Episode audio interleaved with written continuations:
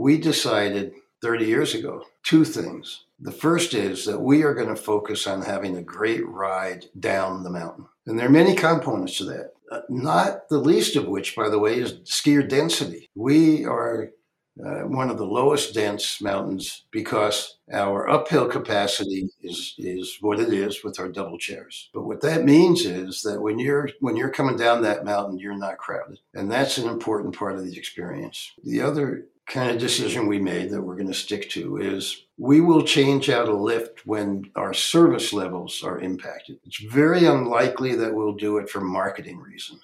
You know, we're not going to say, oh, we have a six heated because we think that that'll be a great marketing plus. We're, we're just not going to do that.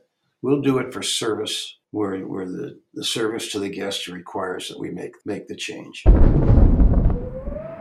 Welcome to the storm.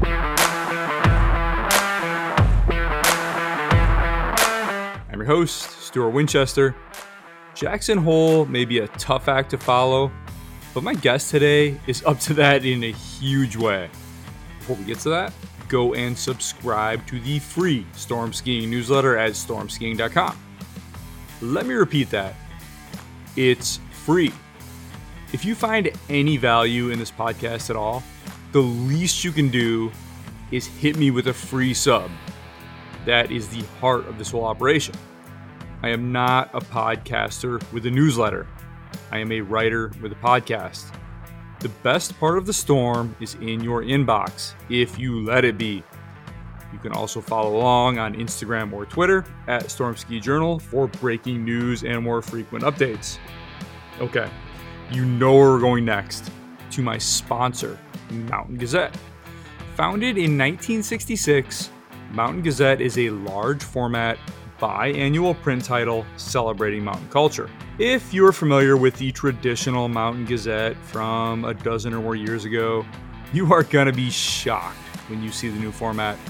It is an absolute monster, 16 and a half inches by 10 and 3 quarters inches. What has not changed is the incredible, wide ranging writing and show stopping photography. I'll tell you what I mean. Issue 196, shipping as I speak, features a huge gallery titled The Last Days of Skiing in Afghanistan. The Mountain Gazette connected with a photographer who captured what may be the last shots of skiing before the Taliban took over. This is the most powerful piece the magazine has done to date, but the range here is huge. Another gallery you'll find in this issue is Daniel Arnold, New York's most renowned street photographer who will roll out a gallery that conveys his impressions of autumn in New York City. Do not miss this. You need to subscribe today to reserve your copy at mountaingazette.com. Enter code go higher hyphen 10 all one word for 10% off subscriptions. That's a new code now. Go higher dash 10. That will ensure that you get that story and everything else in issue 196.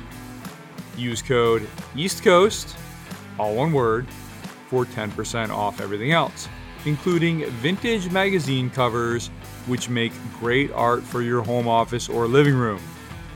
Mountain Gazette. When in doubt, go higher. Episode 63 Bill Stritzler owner of Smuggler's Notch, Vermont. What's the best ski area in Vermont? There are plenty of options. Is it Stowe, the classic? Is it Killington, the beast? Is it Sugarbush, the sprawling badass? Is it Jay, the snowfall king? Or is it MRG, the throwback? Look, there are good arguments for all of these, but what if the answer is Smuggler's Notch? And why couldn't it be? Everyone loves Smuggs. Everyone. And why wouldn't you? A thousand acres of varied terrain. A nothing matters but the skiing and family attitude. And an owner who doesn't give a good goddamn that you want a 27 person disco lift. What's a disco lift? I have no idea. And neither does Smuggler's Notch, because the only thing this place cares about is the ride down the skiing. And that's what we're all here for, right? Right, Storm? That's what Bill Stritzler's here for. And that's why it is my great pleasure to welcome him to the Storm. Let's go. My guest today has been the owner of Smuggler's Notch, Vermont since 1996. With 1,000 acres of terrain on a 2,610 foot vertical drop, Smuggler's Notch is one of the largest ski areas in New England. The mountain receives an average of more than 300 inches of snow per season. Ski Magazine readers recently ranked Smuggler's Notch as the top resort in the East and the best resort in the region for families. Prior to taking ownership of the resort, he spent nine years as its managing director. Before that, he spent 26 years working for AT&T and Wells Fargo. Bill Stritzler is my guest. Bill, thank you so much for joining us today. I'm glad to do it. So, Bill, you've been at Smuggler's Notch for 35 years now. Take us back here. What did Smuggler's Notch look like when you showed up in 1987, and how has it changed since then? Well, in many ways, uh, it looked similar to the way it looks today. Uh, our mountains are, are the same mountains as we had then. We're very famous and proud of the fact that our lifts are the same as they were then, although we now have more lifts than we did, but they're still in the same mode as the others. Um, on the other hand, snowmaking has changed dramatically. And today we have significant uh, snowmaking facilities, uh, significant investments in snowmaking that's taken place over the years. Uh, that supports our philosophy that the, what's most important to our skiing public is the ride down the mountain. So we have focused on improving the ride down the mountain over these past 35 years. And then in the village, uh, we have expanded our bed base. It's uh, a little more than twice the size it was then. And we have a number of facilities that uh, speak to summer. Smuggler's Notch decided to be in the summer business almost 30 years ago, we have a very mature, well developed summer business with a number of water playgrounds to support it. We also have children's camps, not only in the winter, but in the summer. And the summer camps are new, they weren't there in 1987. So, those are the kinds of things that have, have changed, kind of in a nutshell. And in your first years in that role of managing director, what was your set of responsibilities? What did you do at the resort? Well, I was responsible for all of resort operations. Um, that essentially hasn't changed. but the, the, big change is that I had a boss. Right. And uh, the boss lived in Boston. So he was kind of a remote boss. And when ultimately I bought the resort, the big change for me was I no longer had a boss.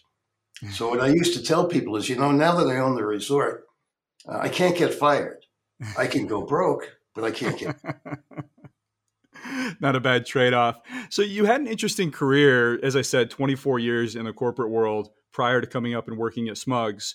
What made you leave that corporate life behind and start a new career in Northern Vermont? Well, I left AT&T. I had a great job at AT&T, even though I was kind of an outsider because I was hired what they called a midlife hire when AT&T had decided they had to become a competitive enterprise rather than the historical monopoly. And ultimately, um, I grew in the organization so that when I left, I was reporting to the president of AT&T. And I concluded along the way that I really, uh, even even if I thought I could ever become president, that I really didn't want that job. But the specific job I had at the time was finding new ventures for AT&T and working with young people uh, who were entrepreneurially bent and starting new businesses. And I had done that for a couple of years, and I thought, I'm not the one having fun here. They're having all the fun. all I'm doing is, you know, providing the funding, not the fun. so I thought, well, uh, the owner of Smugglers had approached me. I had gotten to know him uh, quite well over the years. And he approached me and said, essentially, he said, why don't you stop complaining about that place and go up and run it? so I went in to see my my boss at AT&T, Jim Olson, who was the president, he said, well, wait a minute. Before you do that, we have a job for you representing AT&T in a new venture um, in the Republic of Korea. Oh, wow. And it was the Gold Star Company, a big manufacturing company. So I went home and I said to my wife, Viola, well, we got two opportunities. We can go to Vermont to Smugglers and I can become the managing director, or we got this fantastic opportunity in the Republic of Korea. And Viola said, You go to Korea if you want. I'm going to Vermont. so we came to Vermont. happy wife, happy life, right, Bill? Yeah, yeah. But the other the other issue was that at least in the days when I was considering coming to work here, corporate America had a single focus, and that was on uh, shareholder wealth. That was fine, but they had forgotten about employees. They'd forgotten about the public and, and had even to some extent forgotten about the importance of their customers, the bigger companies. And I thought, you know, you can run a business successfully with the focus on those other elements, and the financial side will take care of itself. It, that's so interesting, Bill. There's so many echoes there of the way that you've crafted the public image of Smuggler's Notch over the past 35 years because it's all those things you just said. It's it it it's connected to its employees. It's connected to to its uh, its customers because Smugglers, like you said, you don't have the fancy lifts, the infrastructure, but people love that place. So talk a little bit about how that frustration with the corporate world may have translated into how you decided to steer smugglers over these past several decades. Well, exactly as you said. Um, I was frustrated with it. I was convinced that there was a better way to run a business. Um, I thought because of the size of smugglers, it was possible to run it in the way that that uh, I thought was the, the best way to run it. That we could really be very high touch. We could touch our customers. We could touch the employees. Um, we could behave in a way that was competitively responsible. And by applying those same kinds of concepts, and we also developed a couple of very simple ways that we explain what we believe in. Uh, one important new concept that we uh, developed 35 years ago, we still use it today. It's called uh, "We Want You Back." So we wear we wear the words "We Want You Back" on our sweaters, and it's on our posters and it's a very simple way to train in a business that has relatively high seasonal turnover of employees. And all we say is treat the customers in a way that will cause them to want to come back and see you personally. And if you go about your job that way, then we'll have a successful business because then the customers, we really know how much we care.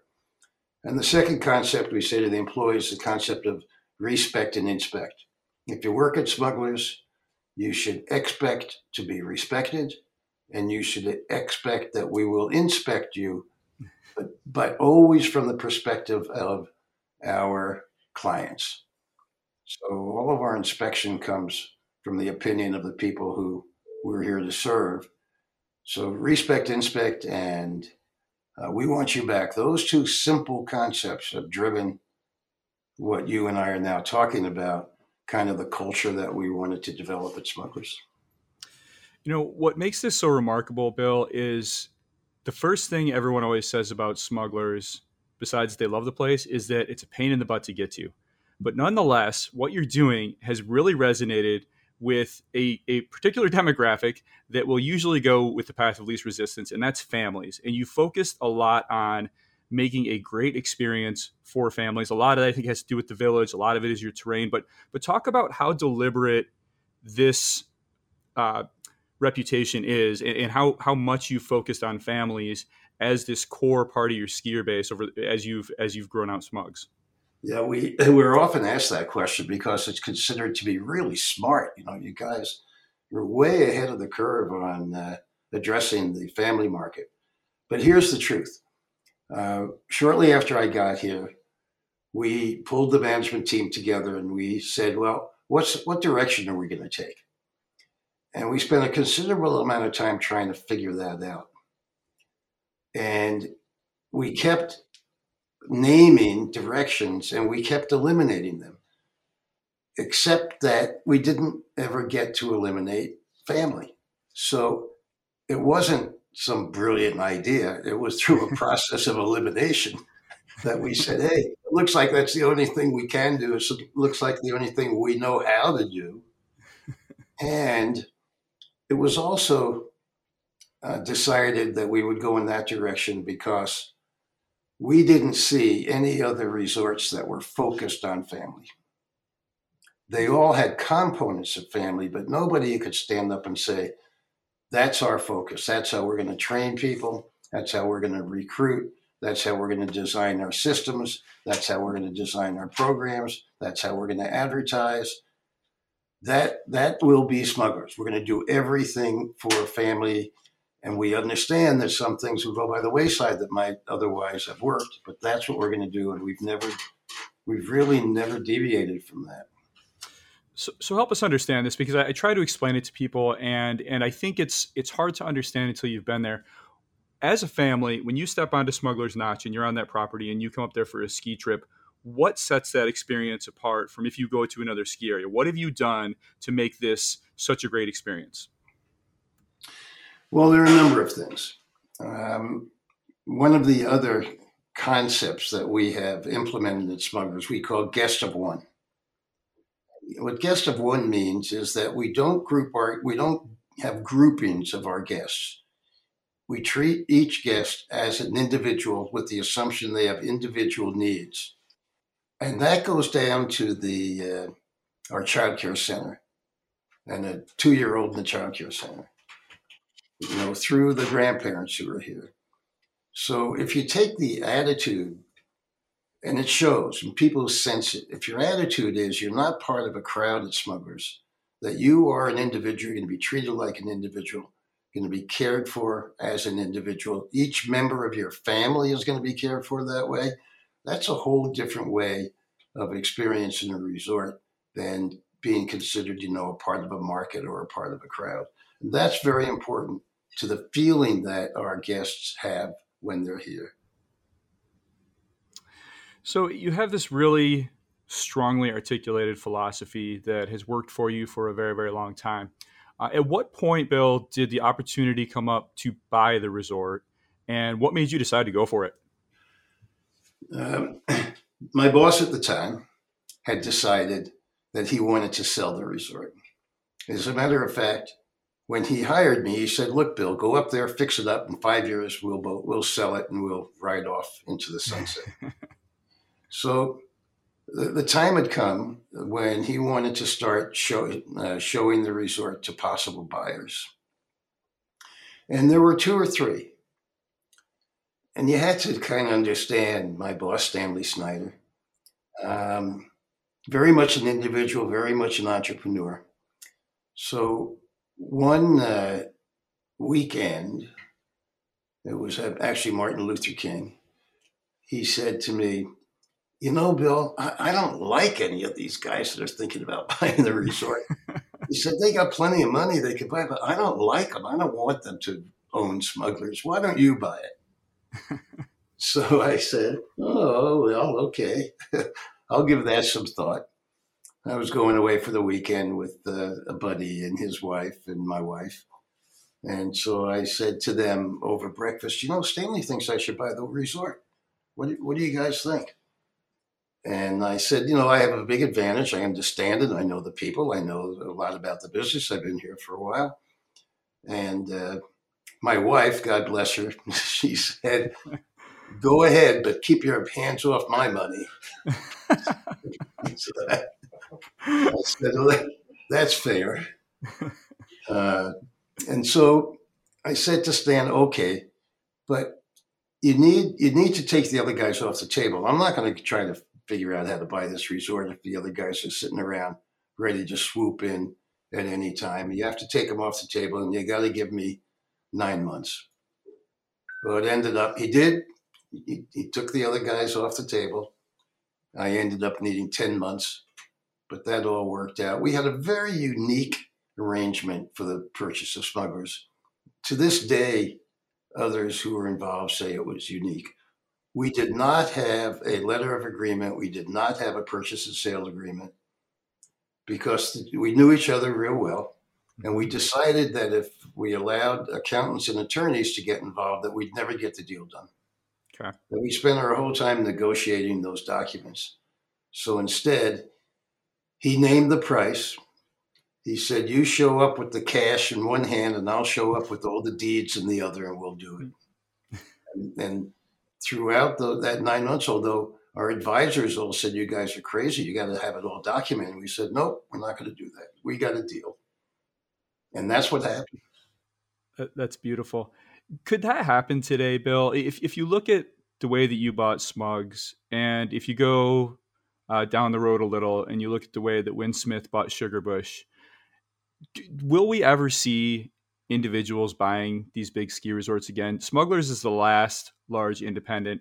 Well, it's the largest remaining independent resort in yeah. New England, and it seems though as though the the large companies have the resources to bid the prices up out of the realm of most. So so this sort of story of of you know a really passionate person making a deal for a resort they love and care about and taking singular ownership. Do you, do you think we'll see that again?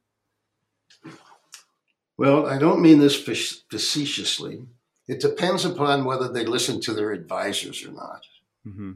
See, all of my advisors said, do not do this.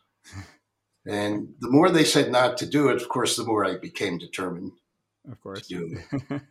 so if you if you don't have the passion to decide that you can go forward, uh, understanding the difficulties, uh, then it won't happen. But I can't say that there isn't somebody still who has that kind of passion has the uh, the wherewithal to pull together a deal, and and that it can still happen. I think I'd be surprised if it does, but I don't think it's impossible. It's so dependent upon the, you know, kind of the psychology of the individuals. Yeah, I'm very interested to see who ends up with Jay Peak. Yeah, uh, we don't know.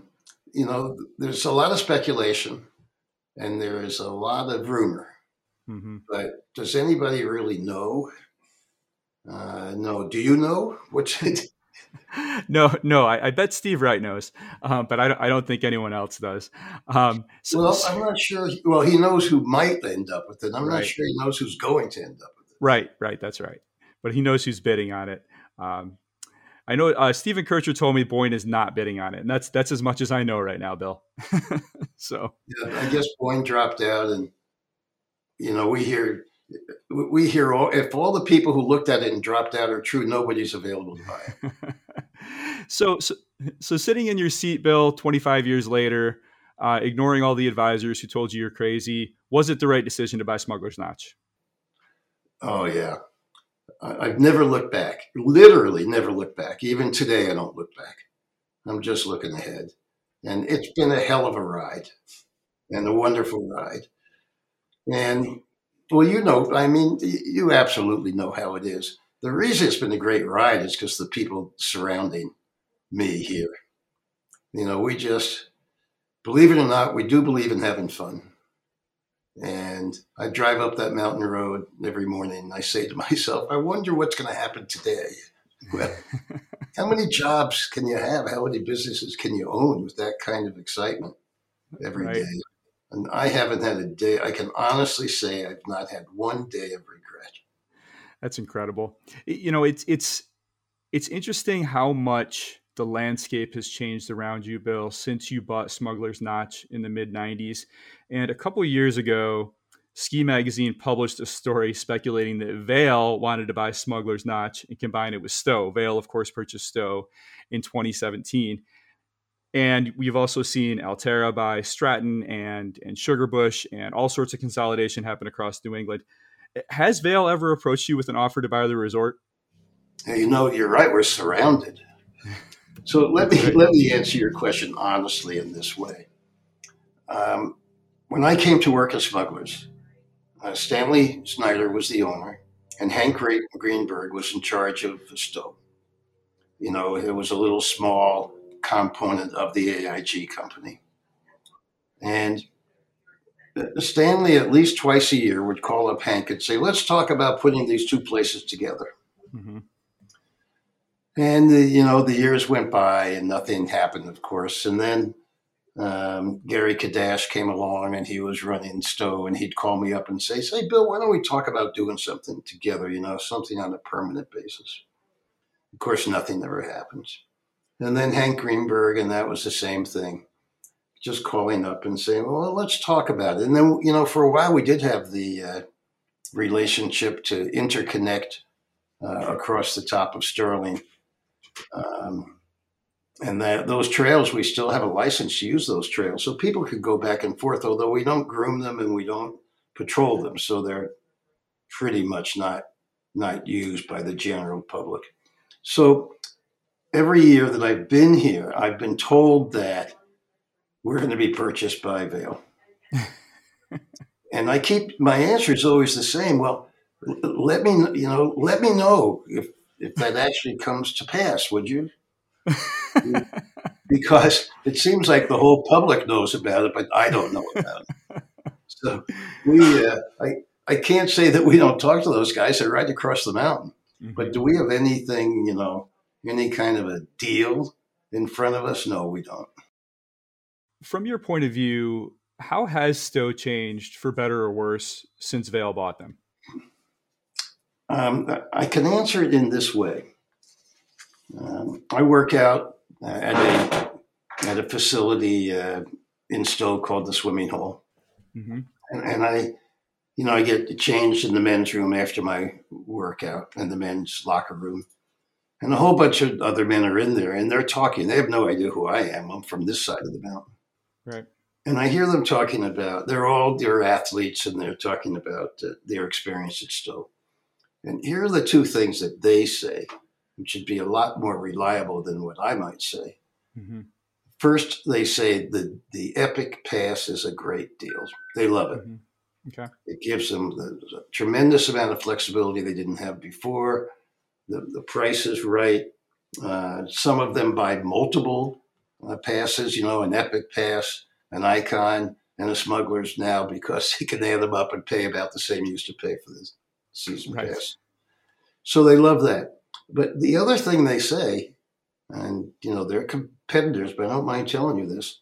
They say that those guys know how to run a mountain. Really? That Bobby Murphy has done a great job, and he knows how to run a mountain, and the, and the Vail Corporation knows how to run mountains. Those are the two things I hear.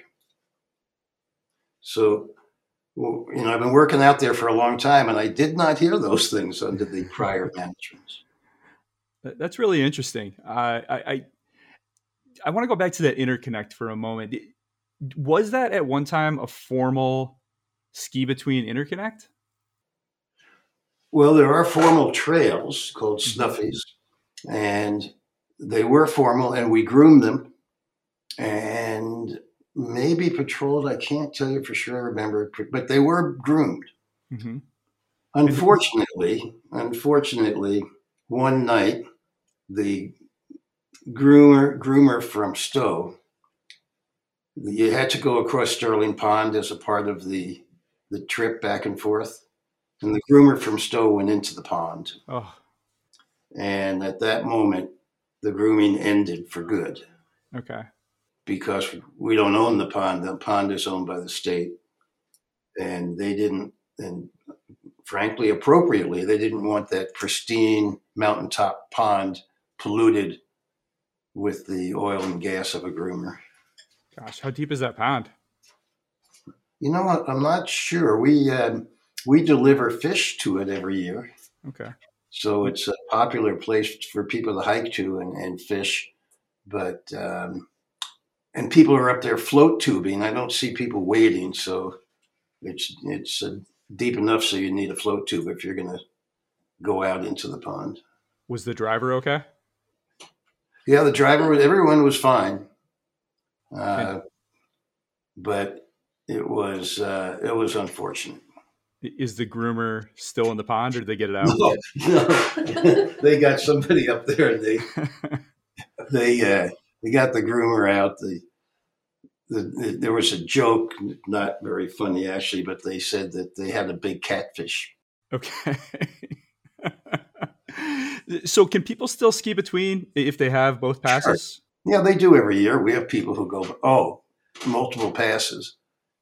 Yeah, they can do that, but we have people who travel back and forth. They can have a pass in both places. Uh, there was a time we had a single we had a single ride where you could uh, you could ski down to smugglers from the Stowe side and you get one ride back up. Are they out of luck now, or they're not really out of luck because everybody knows the the lifties. Yeah. Uh, do you get people who are confused coming over from Stowe and just say, "Where, where the heck am I?" Maybe once in a while, but I, I, don't hear about it very much. No. So, uh, as I said earlier, Smuggler's Notch is the largest remaining independent ski area in the Northeast, and as the rest of these get bought up, and and and as we said, we'll see who buys Jay. Um, but do, how important is it, or do you think it's important to continue to have these large independent ski areas like Smuggler's Notch as a counterweight? Yeah, we. It's hard for me to think of smugglers or the independents in terms of a counterweight because it's really not in our uh, thought process. We, we, don't think of being a counterweight by any means. You know, we think of we've got a nice niche carved out. Uh, we're fortunate that we've got good seasonal business summer and winter and a good fall. Um, we have a long, you know, list of uh, customers over a long period of time. So we very much we, we focus on what we want to do, what, where we want to go, what kinds of services and facilities that we want to have available for the family market in particular. And we don't we don't really think much about what the what our impact will be on the on others because you know frankly we're not of a size that's going to impact them. So you know, I've never thought of us as a counterweight and probably wouldn't. Yeah, I, I guess the way that I that I think about it is you have Vail, for example, dropping the price of Epic passes to these extremely low levels, and and that uh, in turn can bring crowds. And you have an alternate model where you have something like a smuggler's notch uh, that just has a different philosophy, a different way of running things, and and that can help to stave off this rush for everyone to consolidate if you have a different model like smugglers. I guess that's the way I think about it. Yeah. Well, that's a good. I, I think that's a, an intelligent way to think about it. Um, what we know, and over time we're thinking that this is really coming to pass, is that the the Epic Pass and and the Icon are actually attracting new people to the industry, and that's that is a good deal for us. Uh, if that product attracts more and more skiers and riders, uh, we'll, we'll, we will get our share of, of that attraction. We're not finding that we're losing uh, market to them. Um, you know, our markets, like everyone else you're hearing about, I mean, we had a tremendous season pass sale uh, this year. And uh, last winter, you know, the Vermonters came, the out of staters couldn't come, but the Vermonters came in, in large numbers. Um, so we haven't had much visible impact. And I I'm thinking we probably didn't have much visible impact on on those big guys either. So we've got this kind of coexistence that's going on now. A, a good question would be, well, how long can that last? You know, what's it going to be like five years from now, Bill? I mean, we don't really know the answer to that.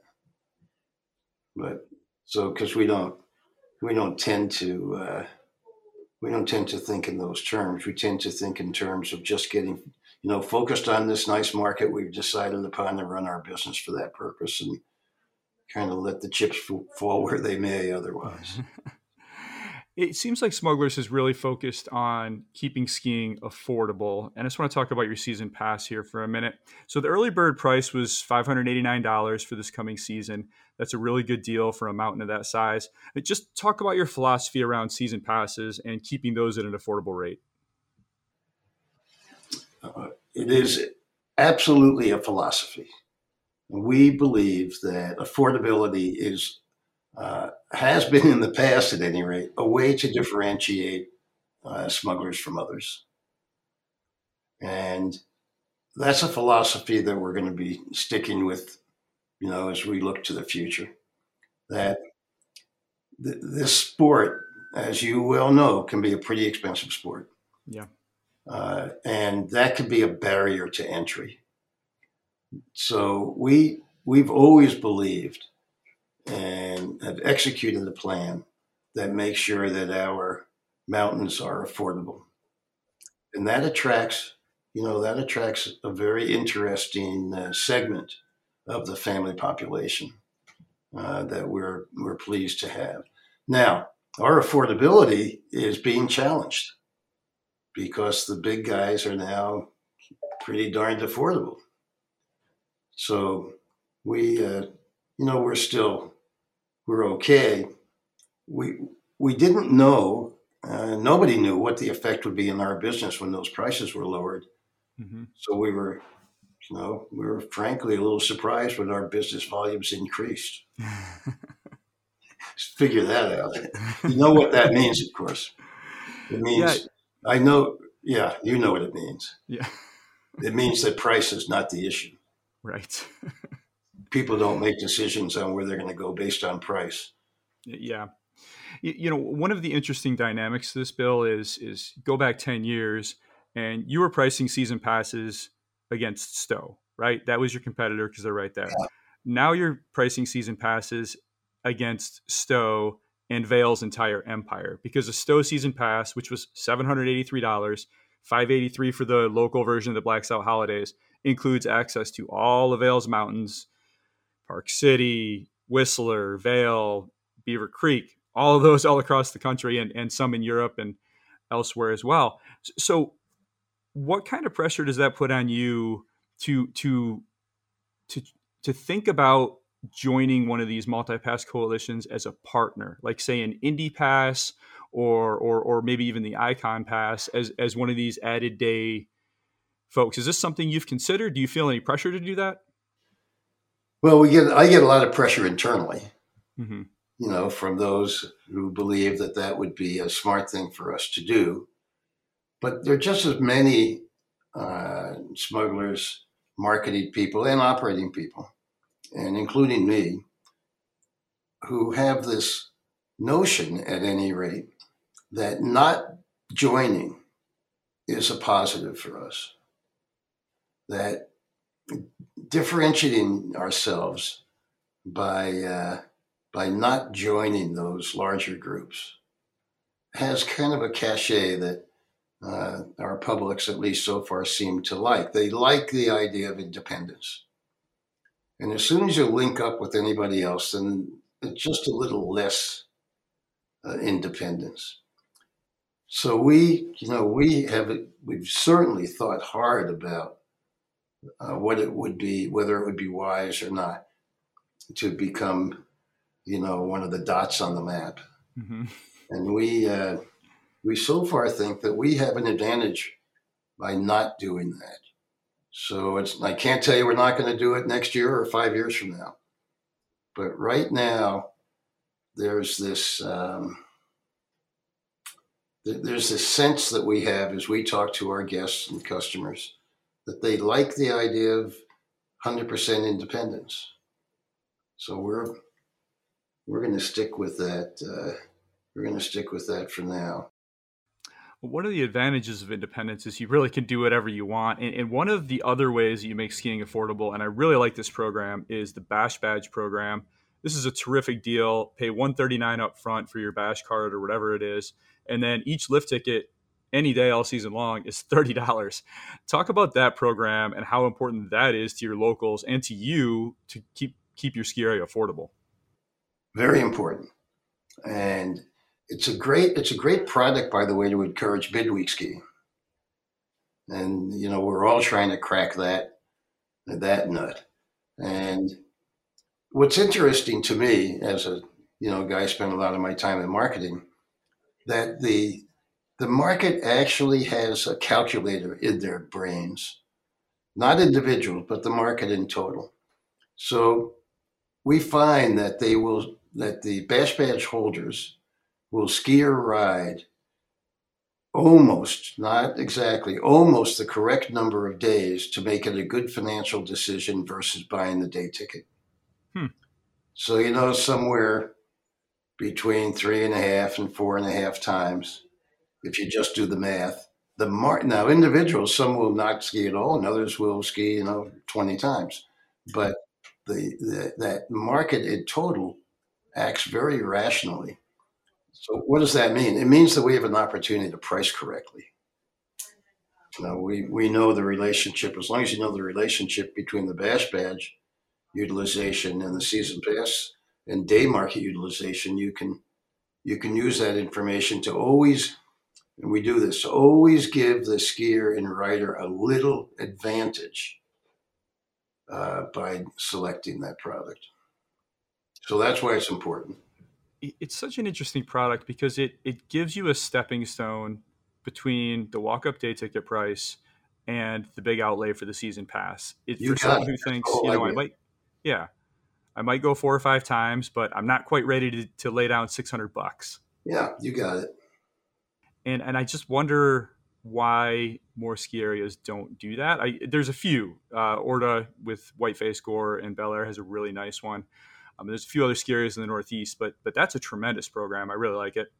Um, really want to get your thoughts here, Bill, on on the price, the walk up price of peak day tickets. And I, I did a little research here.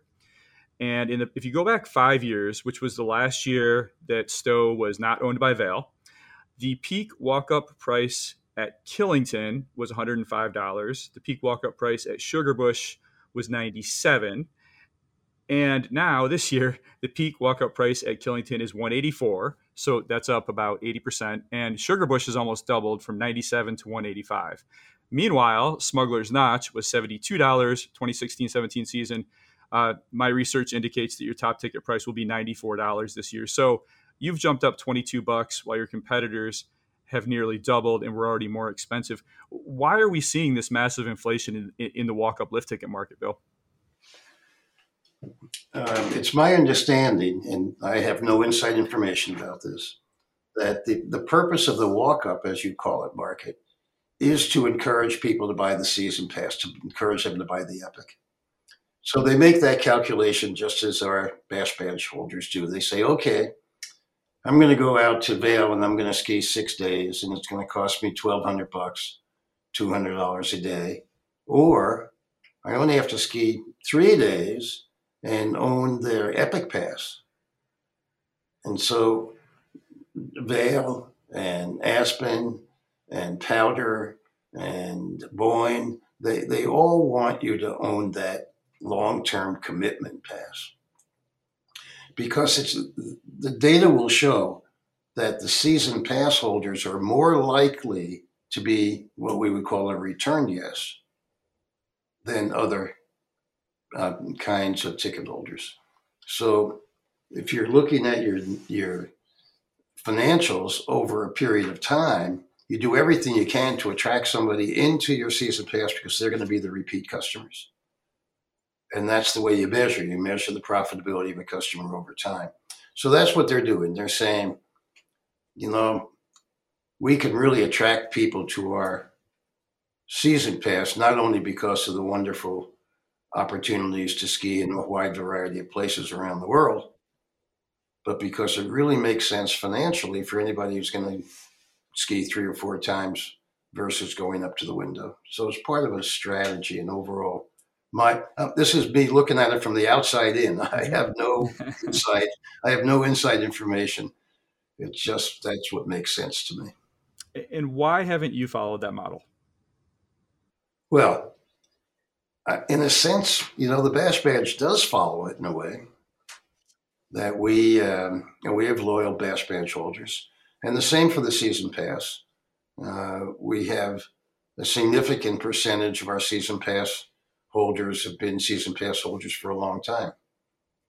And what they have found is that they are better off financially than walking up to the window.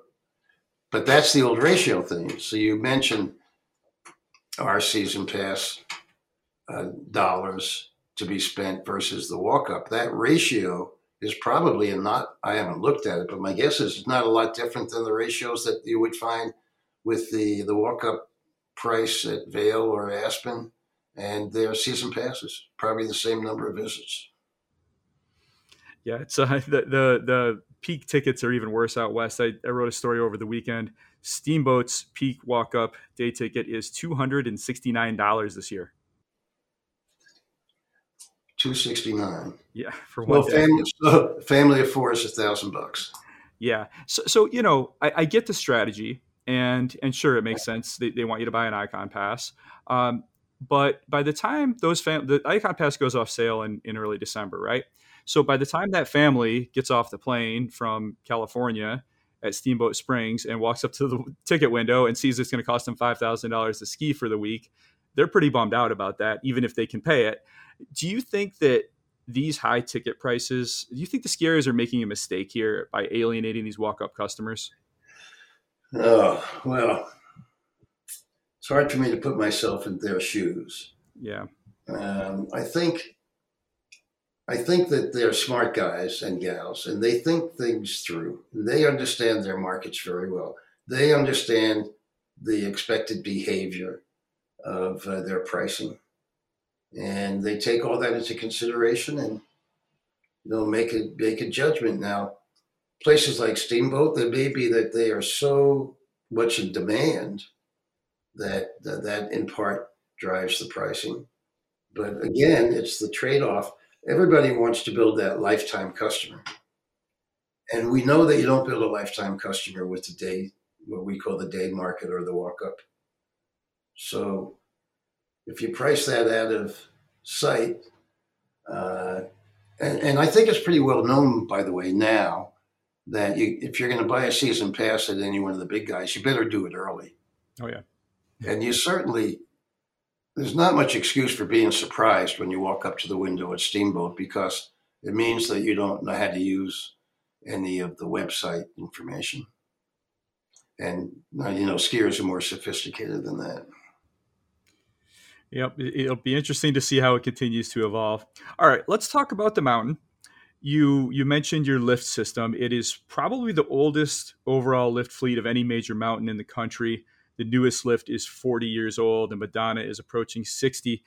Uh, do you have any plans to upgrade any parts of it, or are you pretty happy with this lift system overall? Well, we are. Uh, you know, we constantly, I mean, constantly, are reviewing the our lift system for safety. So, you know, for all of us, that's the number one criteria, and we know uh, because of the the outside work that we have to, that we hire uh, sources who are experts in lifts to come in and examine our lifts, plus all the state inspections and all the insurance company inspections. So we know our lifts are safe. That's the first thing. Um, just as importantly, though, we decided 30 years ago two things that play into the answer to your question. The first is that we are going to focus on having a great ride down the mountain. Our investment is going to go into everything that we can do to make sure the ride down the mountain is a great ride. And there are many components to that. Not the least of which, by the way, is skier density. Mm-hmm. We are uh, one of the lowest dense mountains if you do the numbers because our uphill capacity is, is what it is with our double chairs. But what that means is that when you're when you're coming down that mountain, you're not crowded. And that's an important part of the experience. Um, so that's important.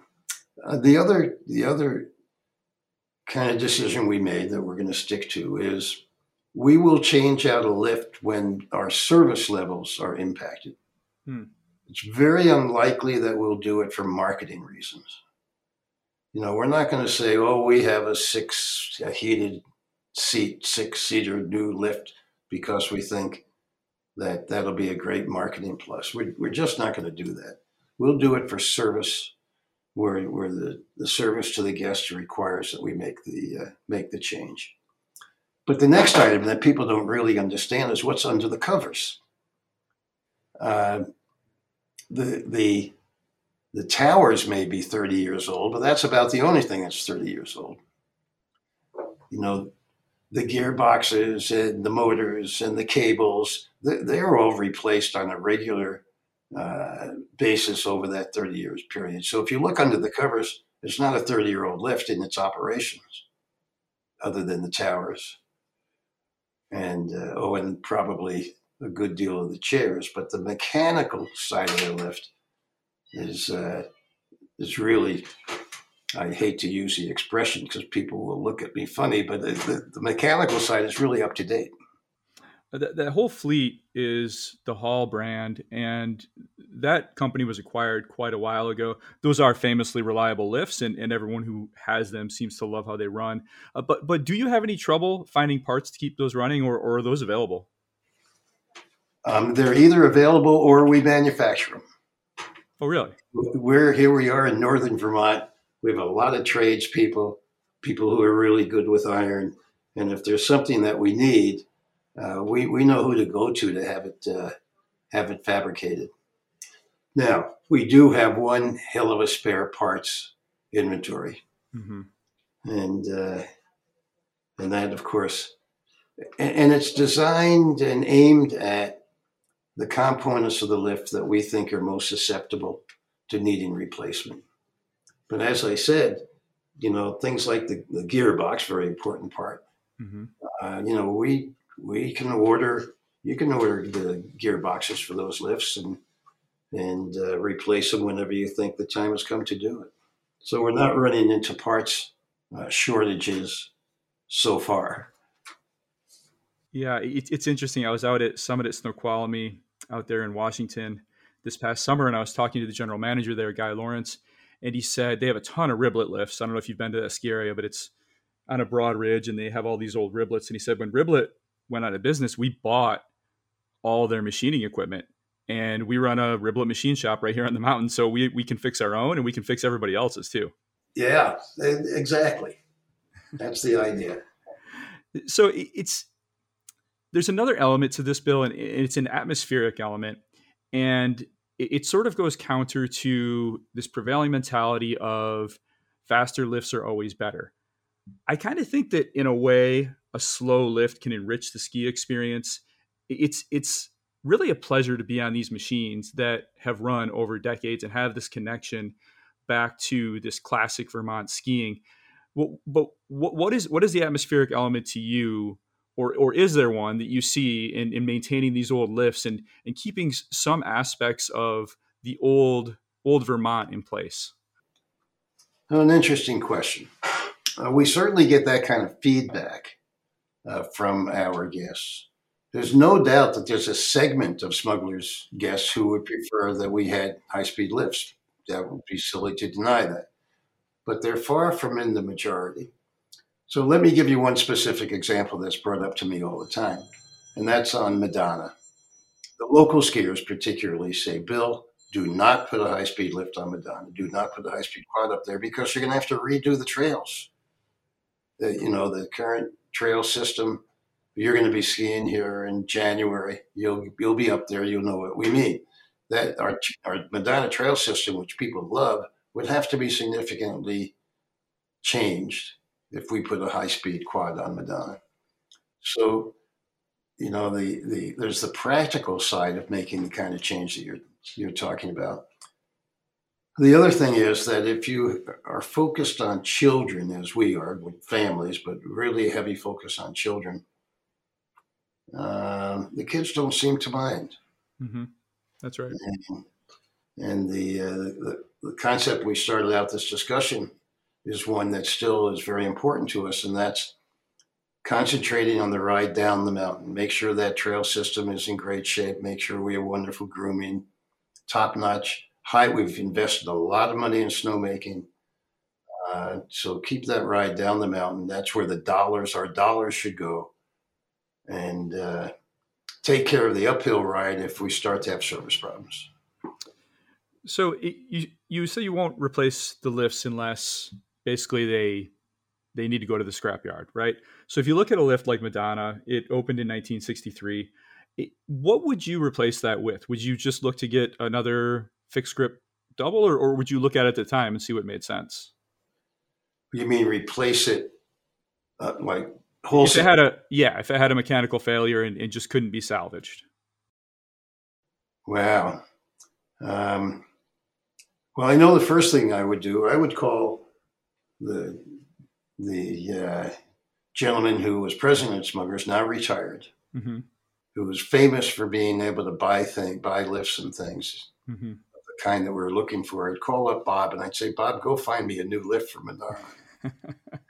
Some somewhere out there, there is one, but we we've looked at uh, some things that may sound crazy. We've looked at detachable doubles. Oh wow! um, which is technologically possible, mm. but not, you know, the economics of it aren't great.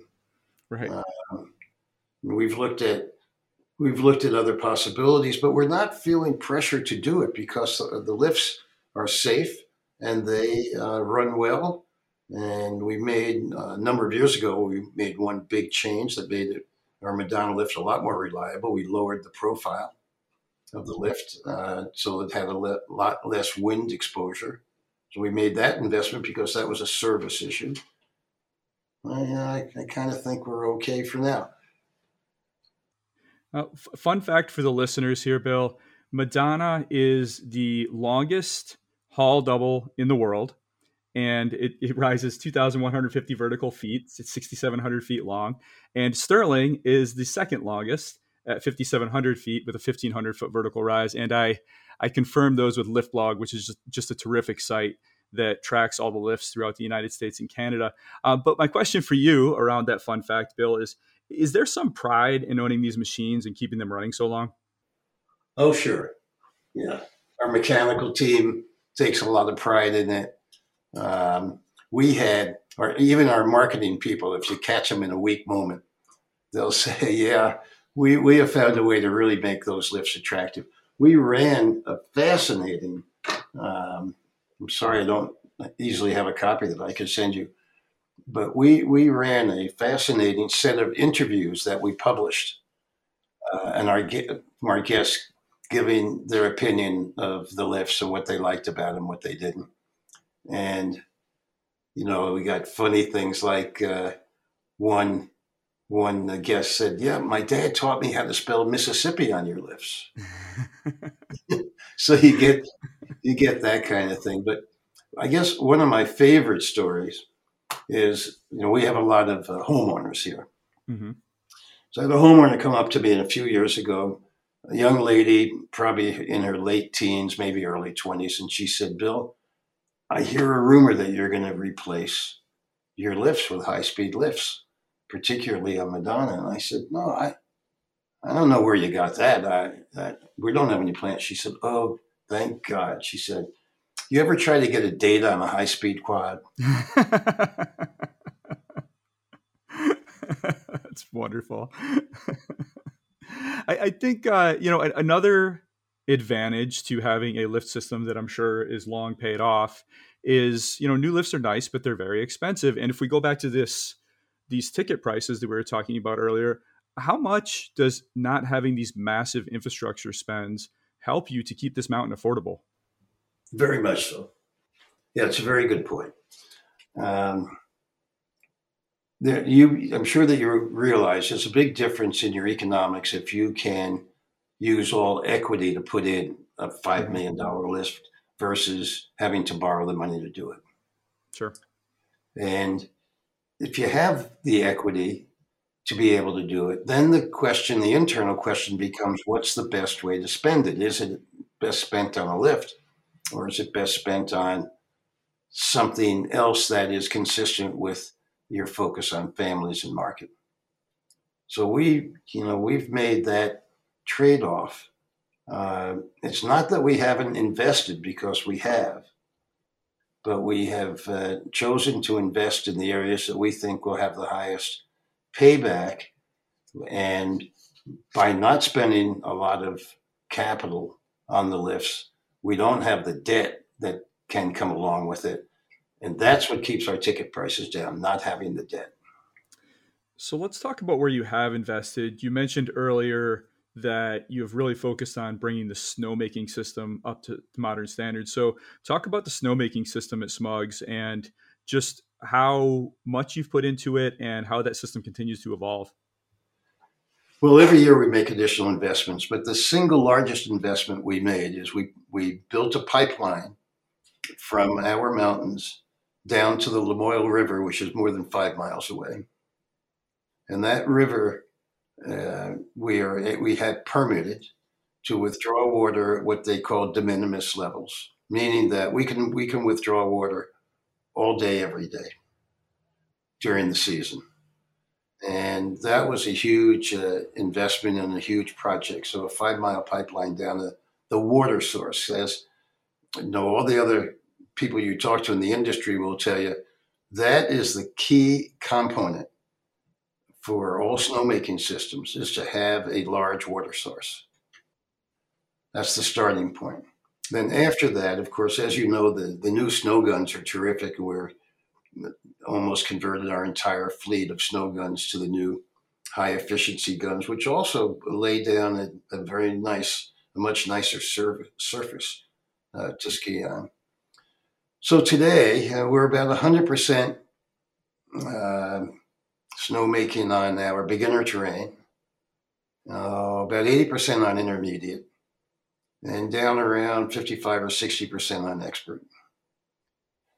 So the question is, you know, how much more are we going to do in terms of terrain? And probably not a lot on existing terrain, but we we are uh, fortunate. We have a fair amount of undeveloped terrain, and we have enough uh, permits, snowmaking permits, to make all the snow we want on the undeveloped terrain as well as the existing terrain. So our investment in uh, snowmaking has been, you know, significant and practical, and uh, the way, kind of the smuggler's way of doing things. Yeah, Smugglers is is very fortunate that it has a position on the spine there and gets that 300 inches of snow every year. So you can get away with not making snow on certain parts of the mountain in a way that most of the Northeast cannot. Uh, but your neighbors down the spine, many of them have particular areas that they don't make snow. So Sugarbush, for example, does not make snow on Castle Rock. Mad River Glen will not make snow above 2,300 feet.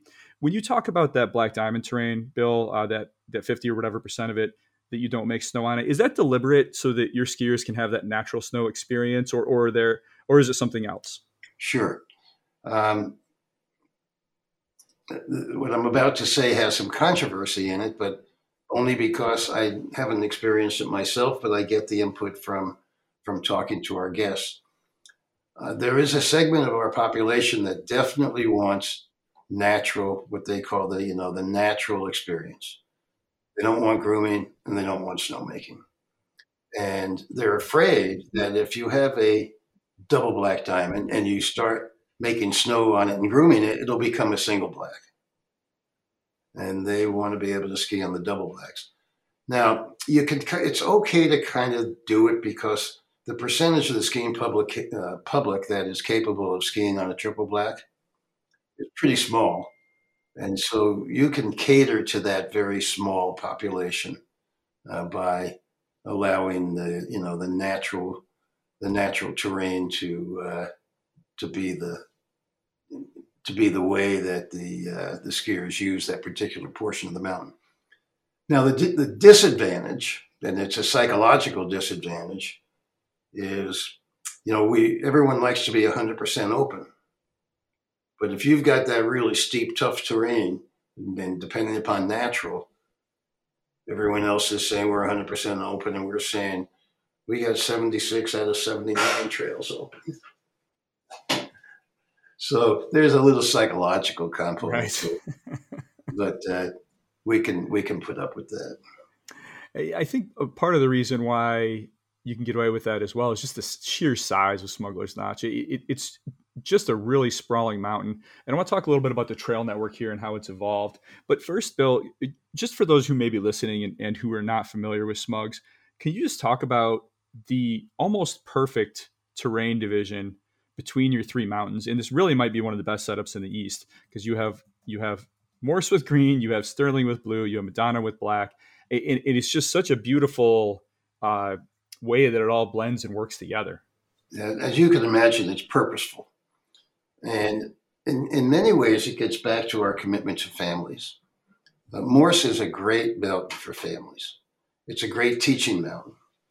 Uh, we, a number of years ago, we expanded it into an area we call the Morse Highlands, which has got a separate lift and a little base lodge.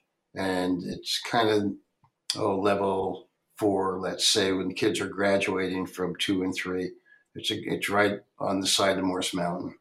So it was focus. We did that to focus on families, and it's become quite a popular part of the ski experience. So Morse Mountain is definitely a beginner mountain, and it uh, it works well for beginner snowboarders as well as for skiers. And Sterling, as you point out, has a number of features that people like that weren't necessarily there 20, 25 years ago, or at least not officially you know, we got some great glades on uh, Sterling. And I'm sure others are telling you gladed skiing has become very, very popular. Absolutely. So we uh, we've chosen to officially recognize glades and to manicure them differently than uh, maybe 20 years ago when the skiers were in the woods but the but the terrain wasn't officially recognized as a uh, on the on the trail map. Uh, but now today, because we understood the popularity of those who want to ski in the woods, was important. So we expanded that part of our terrain, and then Madonna's, you know, it's the classic big mountain, uh, loved by all, and challenging and uh, not all of it though. You know, there's some of it that's quite intermediate, but it uh, it's appreciated. It's there was a time when I got here when people used to say, "Well, where are you going skiing today?" The answer was Madonna, not smugglers. They'd say, "Oh yeah, we're going to Madonna." so you know, it got that reputation, and we're it's one of those components of our business that we're just blessed to have. You know, three really interesting, great mountains for the market that we've chosen.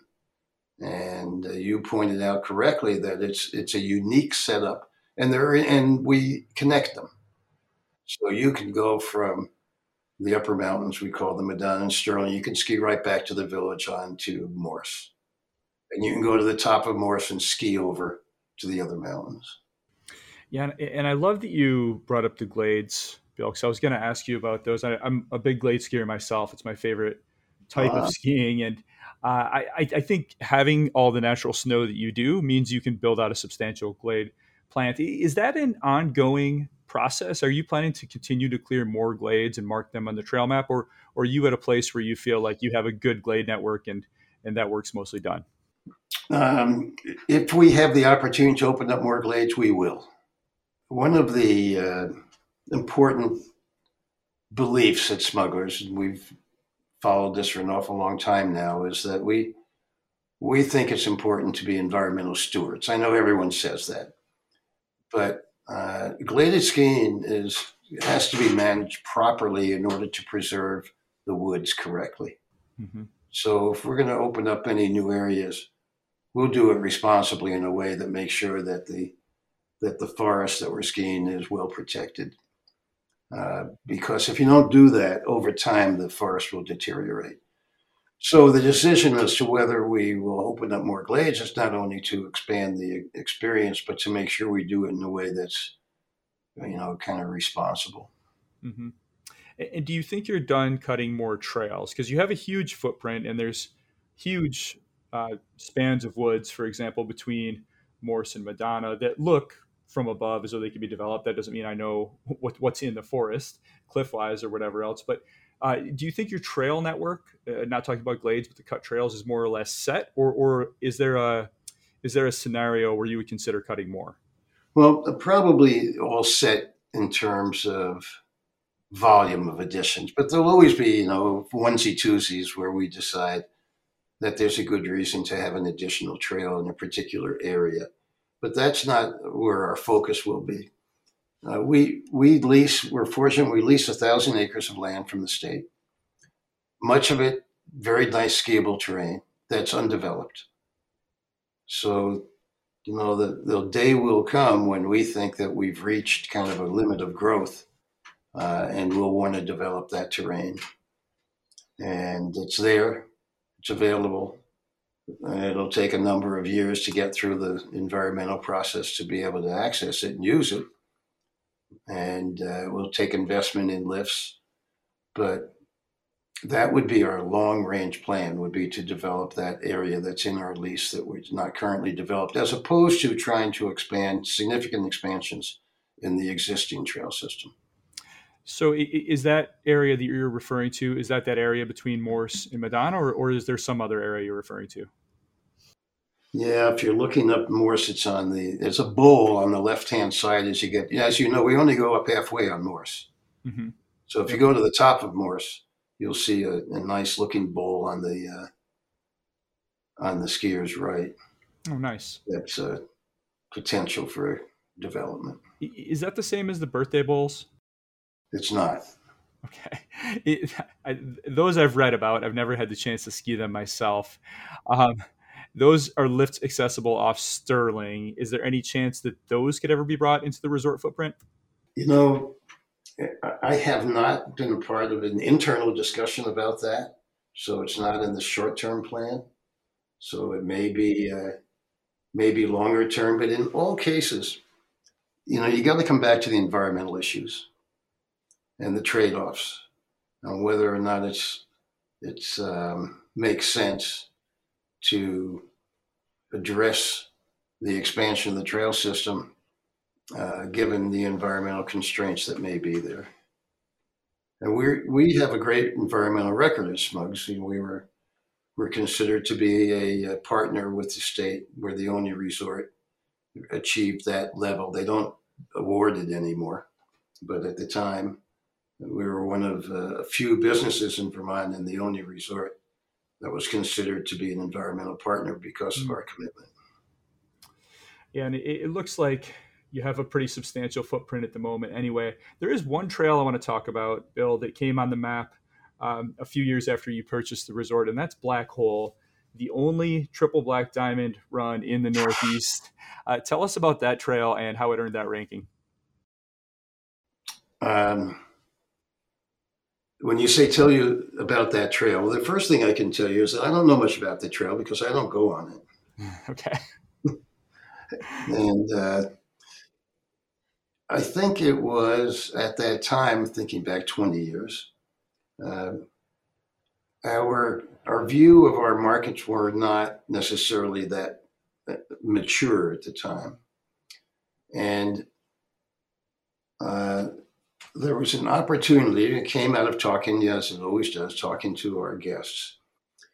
Here was an opportunity because of that terrain uh, to be able to uh, open up a trail that would get that kind of rating. And I think the idea was that it would attract more skiers.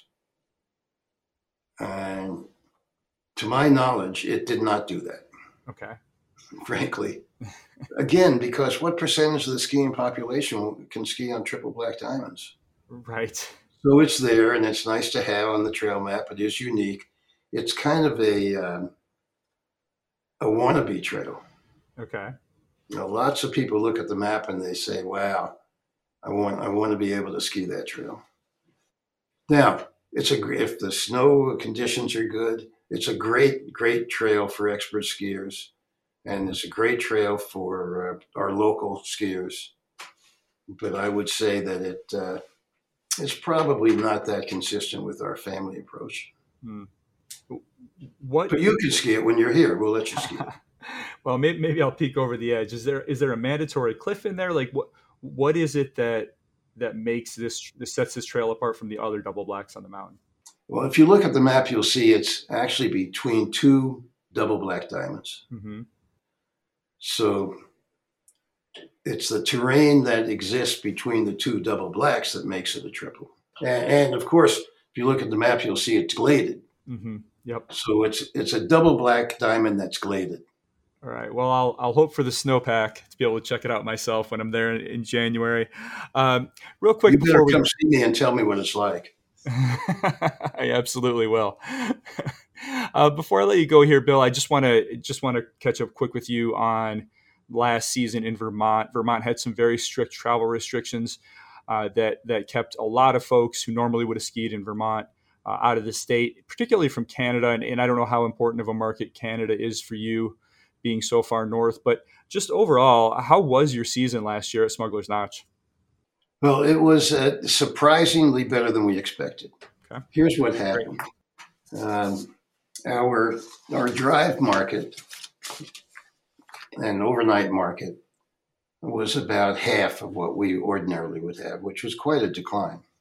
And that was because if people could come to Vermont, they couldn't leave Vermont because of the restrictions and requirements that you get tested or that you uh, that you stayed home uh, before leaving. So there were very difficult. You you almost had to isolate yourself for four weeks in order to be able to come here, two in and two out. Wow. So that didn't happen. However, the same thing was true of Vermonters. They couldn't leave. Right. So what did they do? They and suddenly people understood the great value of outdoor recreation. That you could uh, you could enjoy the the outdoor winter experience in Smugglers and other winter resorts um, without, for example, without having to wear a mask coming down the mountain. Mm-hmm. So our local uh, volumes went up significantly, while the travel volumes went down. It wasn't quite a break even between the two, but it, it certainly enabled us to get through the winter uh, okay. And did you have a lot of people living on site in the village for the winter, for the whole winter? Yeah, more than uh, more than usual. People, homeowners uh, who do own homes here and typically would rent them out instead of renting them out. They just stayed here, and that, you know because of all the the capabilities of doing business online, they were able to uh, perform their business functions online while here and enjoy the recreational opportunities at the same time. So, looking at last season, I'm sure you had to turn your upside uh, your operation upside down, just like everyone in the ski industry did, and, and just completely rethink everything, and, and that was a big pain. But did you learn anything from COVID that you intend to keep around because you just found a better way of doing something when you were forced to rethink about it? I would say there are two things stand out. Um, we we had to adhere to what at the time was the state's requirements for what they called a comfortable carrying capacity. So we developed a very sophisticated model that we could run it anytime we wanted. Typically, we would run it on Tuesday or Wednesday, and the model would forecast for us just how many people we could allow to buy tickets uh, for the weekend. And on a number of weekends, we had to limit the number of tickets that we could sell because the, the comfortable carrying capacity rules said we couldn't load uh, the number of people who'd like to come here. And particularly if you're, our lifts are doubles, so you're supposed to load your lifts at that time at 50%. That meant one person. Right. Unless they knew each other pretty well. And we had a lot of people who suddenly seemed to be a part of the same families, but that, uh, but at any rate, um, so the comfortable cap- carrying capacity concerned us until we started getting feedback. And our customers loved it. And they were willing to pay full price and more to ski rather than uh, paid at a discounted rate because the uncrowded experience was a great experience for them. So we're gonna we are continuing the comfortable carry capacity approach this winter however, now we can load two people on a chair, so the Right. capacity is going to be up significantly. But that idea that people are willing to pay for, you could call it an element of comfort, uh, is one that we learned from, and we're going to continue that this year as well. There will be days then that you sell out of walk up lift, lift, lift There will be. Okay. Yep, there will be. You know, and it, it there's a lot of different things that can that can affect that, including the number of lifts that you could run on any given day. So, but the other thing that also is fascinating, like many other businesses, oh, let's say for the food takeout business, you know, when you drive up and you call the restaurant on your cell phone and they come out and they deliver your food to you. Yep. Well, we put that system in for our residential check-ins. Where you drive up and you call our guest service desk, and a member of our guest service desk staff comes out to your car and checks you in. Nice. Guests loved it. Yeah, that sounds awesome. They just loved it. You know, I don't have to get out of my car. All my, my kids are here with me. I don't have to leave my kids. I, you come out, you explain everything to me. I just sign, you know, and easily sign a piece of paper to explain where I can go, and off I go. And uh, we're continuing that. Uh, this we continued it this summer, and we're and we're going to continue it this winter. Oh, terrific. All right. Well, as we look to this season, anything new that guests can expect when they show up to Smuggler's Notch in a couple weeks? Yeah. We, uh, of course, we've we've also we've continued to improve our snowmaking, and they can they can expect that. We didn't we didn't talk at all about some of the new features of the things that we we do in the village that we're continuing to enhance. We have, you know, one of the trade offs, one of the capital trade offs we made instead of putting in a new lift, we put in a twenty seven thousand square foot fun center for families Oh, cool. And that that's being uh, it's- even though it's only been there five years, it's being enhanced and upgraded again Wow. uh, this coming year. Um, and uh, we are, you know, we're expecting more. They'll see a little different face at Smugglers because we are bringing international students in to help with the, the staffing. Like everyone else, there's a staffing uh, there's a staffing shortage. So but mostly they're going to find the uh, the traditional smuggler's notch heavily focused on a great family experience. Tell me a little more about this fun center, Bill, because I'll be coming up with a five year old. Oh, your five year old will love it. It's in multiple sections. Okay. There's an, there's an arcade section. Uh, there's a section that we call the ozone. That's where your five year old will go. Okay. Bouncy bouncy houses. Oh, uh, little miniature stores. Um, oh, if you, if you had somebody a little old oh slides, you know, uh, so that your five year old will love it. And then for you, and if you're, you're traveling with other adults, uh, we have an area of the, of the building. It's called the Go Zone. hmm And the Go Zone is uh, see through climbing walls where you can challenge somebody on the other side of the wall and climb oh, cool. with them. A Ninja Warrior course, hmm two courses Hmm. that were actually designed by the same people who designed the courses for the uh, for the uh, TV programs, Nice. the Ninja Warrior TV programs, um, and a um, a tall pole that we call it's kind of a trust pole. We have to trust yourself. Mhm. You climb up 30 or 40 feet and go out on a narrow ledge and jump. Into what? You're in the harness. you have to trust your harness. okay. So if you get on our website, you'll you'll see more of the uh, of the fun zone. But right. you know, it's just it's a classic example of the way we we think about providing great experiences for families. Uh, keep that ride down the hill terrific, and keep the experience in the village at a high level. And I think we won't uh, we won't worry so much about what's going on around us.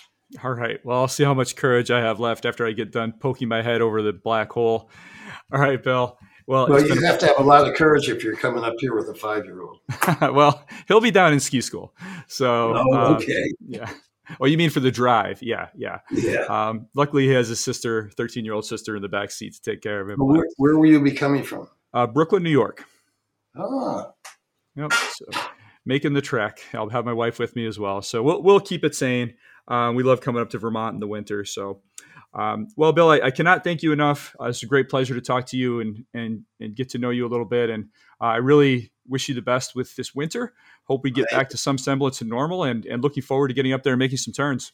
and make sure you come see me when you arrive. I absolutely will, Bill. Thank you so much for your time. You're welcome. Bye bye.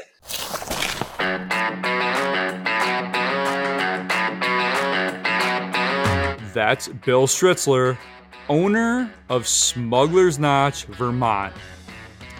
Bill, drop the goddamn mic and walk away. That was absolutely incredible. There are some very, very smart people running Vermont's range of amazing mountains. And trust me, at this point, I've interviewed most of them. And I can guarantee goddamn to you that every single one of them looks up to you and wishes they could speak with your candor and bluntness. Smuggs is special, and it's special in large part because of Bill. And whether he agrees with me or not, listening to that is the best case I can make for why large, independent ski areas are vital to skiing's future. So thank you, Bill, very much for that.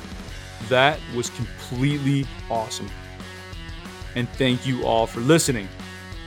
How much do you want to buy a pass just to support that place? Smug Skiers, hit me up. What did you think? What do you think? Why do you stick with Smuggs instead of rolling Epic? I sincerely want to know. Lots and lots of good pods rolling your way. You know what else is coming your way? If you sign up, the free Storm Skiing newsletter, which you can subscribe to at stormskiing.com. Look, I'm not trying to sell you a timeshare. Put in your email address and you get my emails a few times a week. And you open them and your life is better. Stop making me say this and go do it. Then go follow along with the storm on Twitter and or Instagram. You can also follow the storm on Facebook, though that is frankly a lot less valuable. Thank you all for listening. Stay well, stay safe. I'm Stuart Winchester, and I'll talk to you again very soon. The Storm Skiing Podcast is a Quicksilver Films production.